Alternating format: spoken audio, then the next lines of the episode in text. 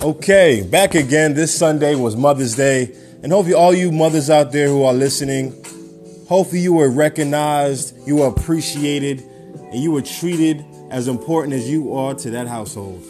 And for those of you who have mothers out there, have wives, hopefully, you treated her the best way you can. And for all you fellas that forgot, shaking my damn head. Now, jumping back into it on Sunday on Mother's Day, I decided to, of course, treat my own mother with respect and give her what she deserves in the form of a massage at a spa. Now, while she was there, I decided, listen, I'm going to make a trip down to Miami and I'm going to check out this 710 Dab Day event.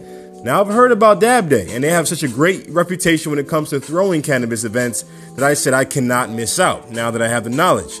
And in fact, I'm not just going to go there, I'm going to interview the guy who runs it all. So, just to give you guys a mental tour, you walk into this venue and you see these vendors all around, right? You see these brave, risk taking, creative entrepreneurs all out there chasing their dream. Because, of course, they could be anywhere else on Mother's Day, but they decided, you know, we're going to be right here at this event on Mother's Day to spread our brand and to see how passionate every single vendor was, whether they were selling glass, whether they were selling concentrate, whether they were selling edibles, or whether they were selling any other form of product, or just at least teaching about the product that they make. They were informing us and teaching us what is it they do, what is it they want to do, who they are, and who they want to be. You see, Cody, the individual who threw this event in in regards to also Drew, his partner, sorry, Drew, decided they're going to make an event that's not only going to educate, but it's going to propagate this cannabis culture into something much more than it ever has been. See, 710 Dab Day, what I what I've gotten from it is all about that entrepreneurial drive to not only dive into the pool that is the cannabis industry, but come off of the very, very top jumping board all the way down. We ain't talking about kiddie pools here, we're talking about Olympic sized pool. Because there's so much opportunities in, in this industry, at least right now for that matter. Because as you may expect, big pharma, big money conglomerates are on its way. They're teaming up together and they're realizing we want to be the big players in this before anyone else is. And once we establish that, it's going to be hard for us to be defeated. Now, with that being said, to a little segue into what we wanted to mention also on this segment, you have Aurora Cannabis partnering up with another large company in Canada. Now, if you don't know, Canada is almost a safe haven for all these large cannabis companies because why? Canada's going to be legalized when it comes to summer. Come July or August, you're going to be seeing cannabis in another light. Not just legal in little packets and little forms here and there, but legal federally. And Canada is a very large country. We're not talking about the Netherlands here or Uruguay. We're talking about Canada. Okay? And so Aurora Growth, if this merger were to be accepted by the Canadian government, would make them an over $7 billion company. They would have control over all, not all, but the majority of the cannabis grown in Canada. Now, of course, what I'm thinking and what I'm envisioning is if I control the Canadian market when it comes to growing and I have the best prices for growing and I can supply all these other companies in Canada, why not also partner with large growers in the United States. And it's amazing to me how the biggest cannabis companies, whether it be GW Pharmaceuticals or, in this case, Aurora Cannabis, they're non American.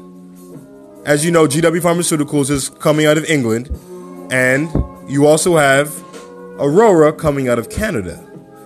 So it's almost astounding.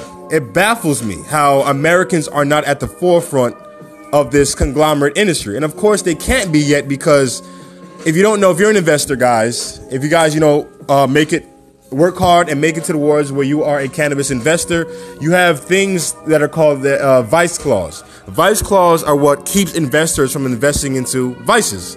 That can be alcohol, that can be drugs, that can be uh, porn, that can be anything that can be seen as a vice. And cannabis falls under that platform.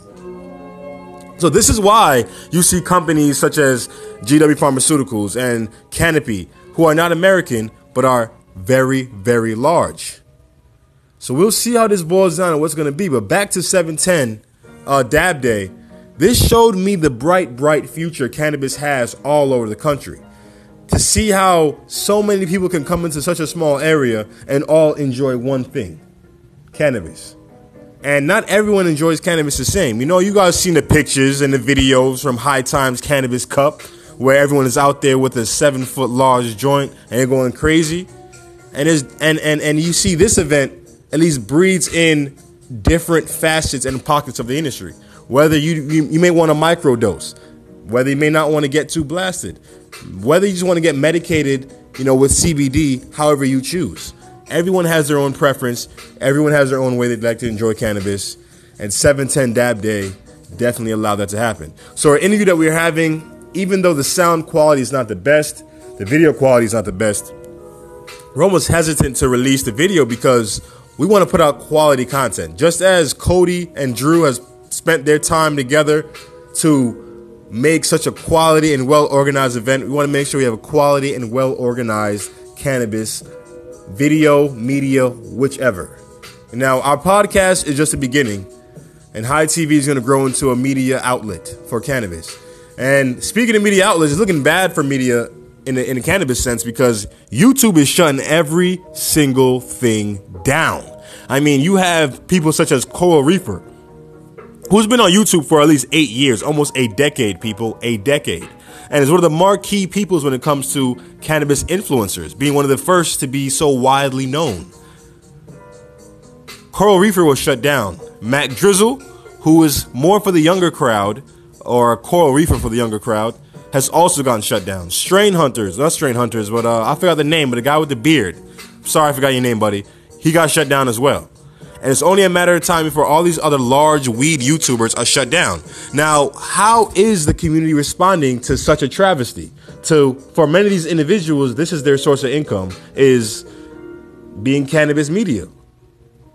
Like High Rise TV or High Rise Co. How are they now going to survive? So it seems the weed tube you can see on Instagram and Facebook is deciding to go all in with weed. Not just creating a video platform that will allow weed to flourish, but then specifically creating something for weed content creators. Now, I reached out to the creators of WeedTube uh, at Hemp International, and I said, "Listen, guys." I'm paraphrasing here. Listen, listen, guys. I love the idea of WeedTube, as in W E E D, but I think you should call it WeTube, as in WeTube. Now, YouTube already exists and it's already large and probably is way too big to fall under. However, by creating WeTube, it creates an ideal, an idealistic point of view and philosophy on allowing the creators to create, allowing the creators to be and to be free, and of course, free the weed. So I see a lot of WeedTubers going to Venmo or Vimeo. I see people trying to look into DTube, which is the cryptocurrency versions of YouTube, and even Philip DeFranco, someone who is a YouTube, you know, prodigal son, if you will. He's been on YouTube as long as I remember, back in like 2006, when he was young Philip DeFranco. When he left YouTube, had a kid, came back and say, you know what, this thing isn't bad. I can feed my family off of it. So YouTube, I understand you're just doing you're just doing your job because at the end of the day, the federal law says that you cannot facilitate the sale of illegal cannabis. And even if you state in your videos you're doing it from a, legal state, you're doing it from an educational standpoint, still YouTube has to pull the trigger. And unfortunately, that's what they did. So now that makes me wonder is Instagram going to do the same thing? Will Instagram shut down our page or other pages like it? Well, as long as we're not selling anything, as long as we're just providing information and teaching as a media platform, we should be in okay. However, things are still in a gray area. And hopefully, this gray area only lasts but a short amount of time until we enter a green area. An area of bountiful bliss where cannabis media can flourish and everyone can enjoy cannabis without having to worry about a cop over their shoulder, behind them, in the rear view mirror, or anything along that sort. Now, this episode is going to be titled The Future is Here. Because after going to 710 Dab Day and seeing how well it was and how well organized it is and is going to be in the future, the future is no longer coming. It is here, folks. It is here to stay. Stay tuned and stay high, folks. High TV.